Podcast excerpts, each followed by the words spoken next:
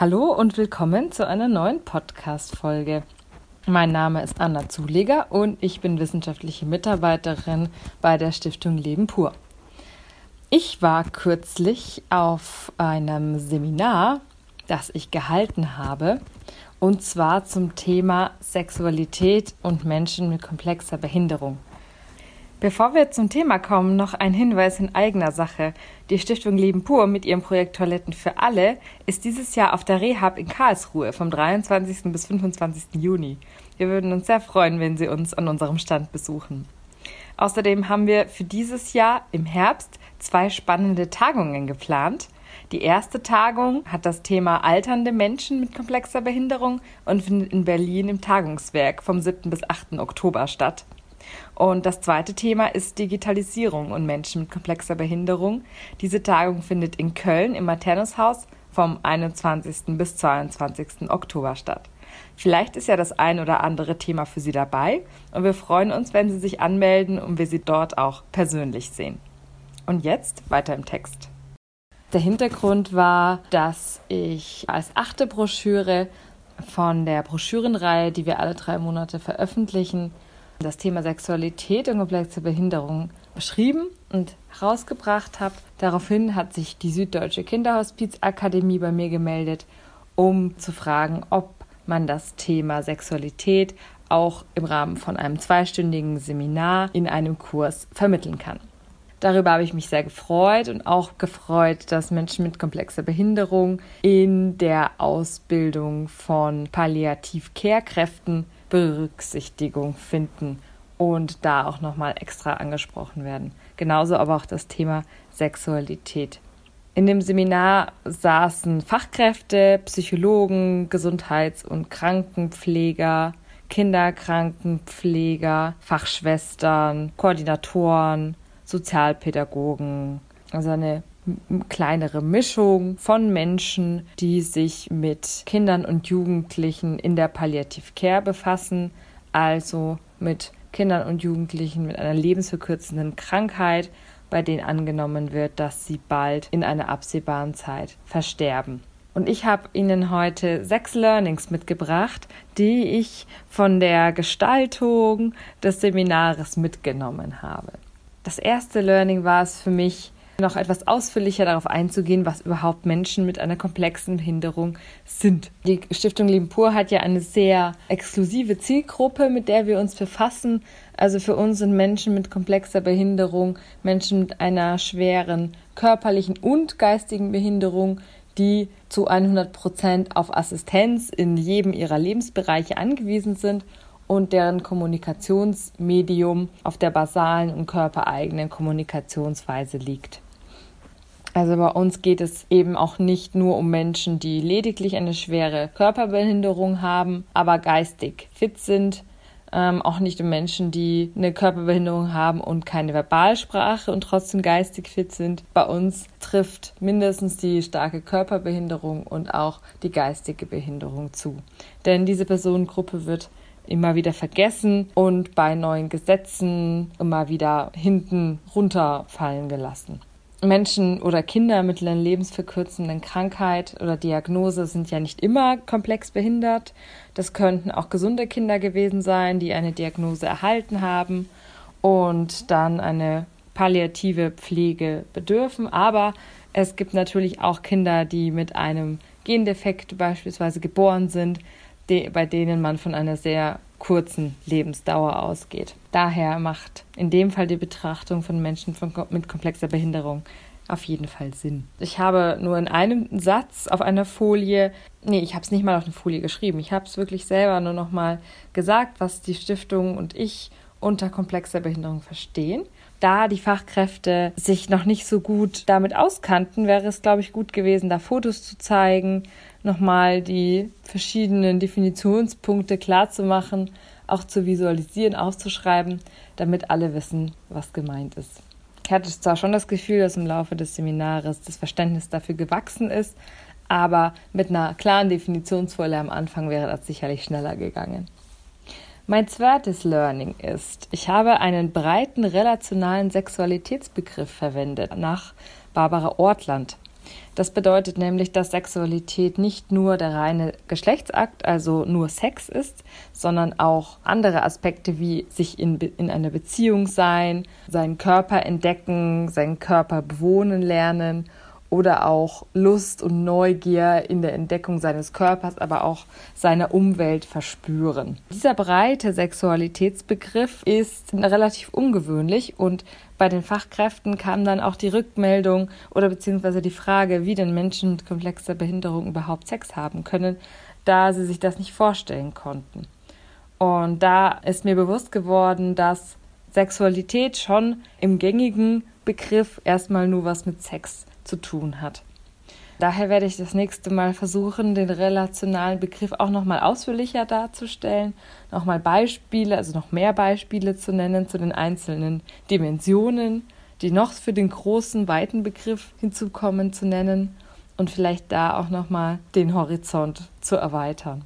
Mein drittes Learning war, dass ich ursprünglich im Austausch mit den Teilnehmerinnen Konzepte erarbeiten wollte, wie eine sexualfreundliche Einrichtung aussieht, wie Mitarbeiterinnen positiv mit der Sexualität ihrer Klienten umgehen können.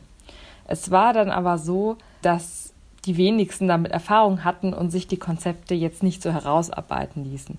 So habe ich mir fürs nächste Mal, glaube ich, wichtig, dass ich einfach mal ein paar Konzepte vorstelle zum Beispiel gibt es von Christoph Siegfried aus einer Wohneinrichtung aus der Schweiz ein Konzept nach dem Konzept der Intensive Interaction von Lilly Nielsen, eine Box zu bauen, in den zwei Kinder mit komplexer Behinderung hineingelegt werden und dann dadurch Körperkontakt, Berührung und Kommunikation ermöglicht wird. Das ist ein Beispielkonzept, das ich gerne erzählen würde das nächste Mal. Ein anderes wäre die AG Behinderung und Sexualität von der Kooperative Menschen Berlin, die einen Austausch bietet für Mitarbeiterinnen, aber auch äh, Raum bietet für Menschen mit Behinderungen, ihre Geschichte im Hinblick auf Liebe, Sexualität, Nähe, zu erzählen. Auf der Internetseite der Kooperative Mensch lassen sich diese Geschichten auch nachlesen und dadurch kann man erfährt man,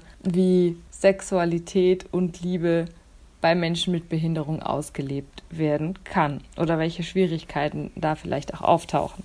Auf der Internetseite berichten zwei Männer, die jetzt nicht komplex behindert sind, aber es ist trotzdem sehr, sehr hilfreich. Im Rahmen der AG Behinderung Sexualität wurde dann auch für die Einrichtung der Kooperative Mensch eine Körpererfahrungsgruppe entwickelt und umgesetzt, in der sich Menschen an einem bestimmten Zeitpunkt in der Woche treffen, um ihren eigenen Körper zu erkunden, positive Momente mit ihrem Körper zu haben, zu merken, wo kann man angenehme Berührungen empfangen, wo fühlt man sich wohl, wo sind aber auch seine Grenzen. Natürlich bin ich aber trotzdem noch offen für neue Konzepte, die von den Teilnehmerinnen kommen. Man weiß ja nie. Mein viertes Learning war das Thema Positivbeispiele.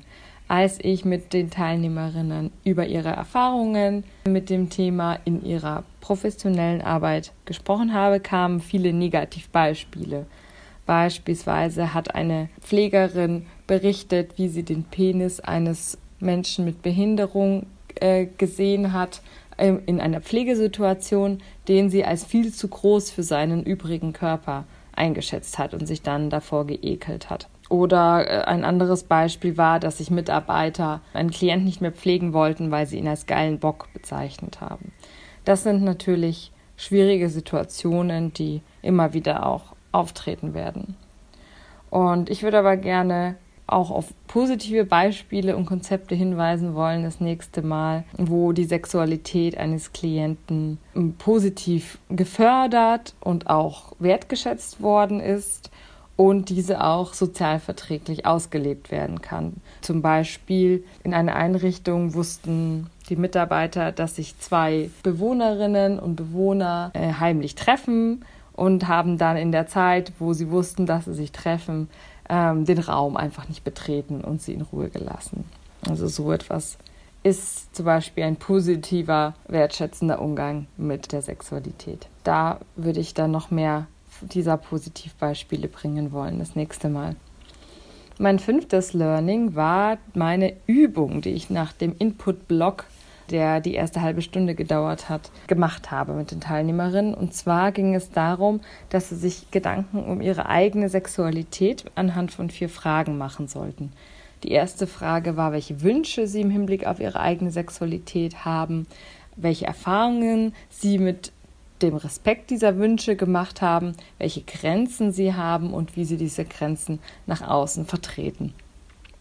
Es ging mir dabei darum, dass die Eigenreflexion immer die Basis für die Reflexion dann über die Sexualität von Menschen mit komplexer Behinderung dient und die eigene Welt oft auf die eigenen Erfahrungen sich beschränkt und das dabei es schwierig macht, sich in die Erfahrungen, Nicht-Erfahrungen und in die Welt des anderen reinzudenken. So war der Hintergedanke. Und ich glaube, der Übergang zu dieser Übung war ein bisschen abrupt, weil mein letzter Input sich erstmal auf, auf die ja, Probleme und Gefahren bei Menschen mit komplexer Behinderung und, und Sexualität bezog.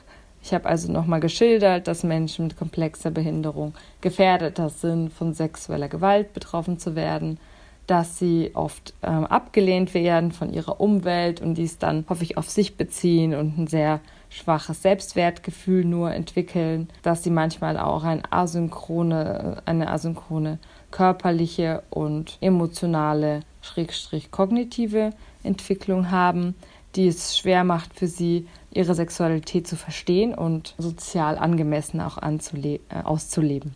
Bei dem Thema war ich und dann kam das Thema reflektieren Sie Ihre eigene Sexualität. Nächstes Mal würde ich die Übung eher an das Ende stellen, vielleicht auch optional machen, da es vielleicht auch triggern kann, also vielleicht auch negative Erfahrungen in der eigenen Vergangenheit hervorholen kann, die einen dann für den Rest des Seminars blockiert. Das will ich natürlich nicht. Lieber würde ich vielleicht versuchen, Beispiele zu finden, wie die eigene Erfahrung die Wahrnehmung von anderen prägt. Inwiefern man diese, wenn man sexu mit Sexualität in Berührung kommt, vielleicht auch nochmal hinterfragen sollte.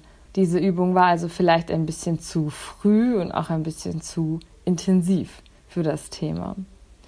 Ja, und mein sechstes Learning, wie es immer so ist bei einem Seminar, was man vorher noch nicht gehalten hat, was ich äh, auch zum ersten Mal für, für diesen Kurs und auch für diese Teilnehmerin vorbereitet habe, ist, dass ich die Inhalte nach meinem eigenen Kenntnisstand und auch nach der Broschüre zusammengestellt habe und da auch festgestellt habe, dass man sie noch mehr systematisieren könnte. Äh, beispielsweise bin ich auf die körperliche Entwicklung im Jugendalter eingegangen, aber nicht im Kindheitsalter. Ich bin andererseits aber auf die emotionale Entwicklung im Kindesalter eingegangen, aber nicht im Jugendalter und auf die kognitive Entwicklung im Hinblick auf Sexualität jetzt alles bin ich gar nicht eingegangen. Der Hintergrund war natürlich, Menschen mit komplexer Behinderung haben eine normale körperliche sexuelle Entwicklung, kommen also in die Pubertät ähm, andererseits bleiben sie in ihrer emotionalen Entwicklung manchmal auf dem Stand eines Einjährigen oder einer Einjährigen zurück. Daher ist es gut, dies zu wissen, um das auch dann zusammenzubringen, um vielleicht auch gewisse Verhaltensweisen, sexuelle Verhaltensweisen auch erklären zu können. Nächstes Mal will ich das einfach nochmal deutlicher sagen, vielleicht die kompletten Entwicklungslinien auch nochmal nachzeichnen und dann erst im Hinblick auf komplexe Behinderung bewerten. Ja, was würden Sie gerne noch über Sexualität von Menschen mit komplexer Behinderung wissen, wenn Sie in einem Seminar sind und sich für eine Fortbildung in diese Richtung entscheiden? Das würde mich sehr interessieren. Ich danke Ihnen fürs Zuhören und bis zum nächsten Mal.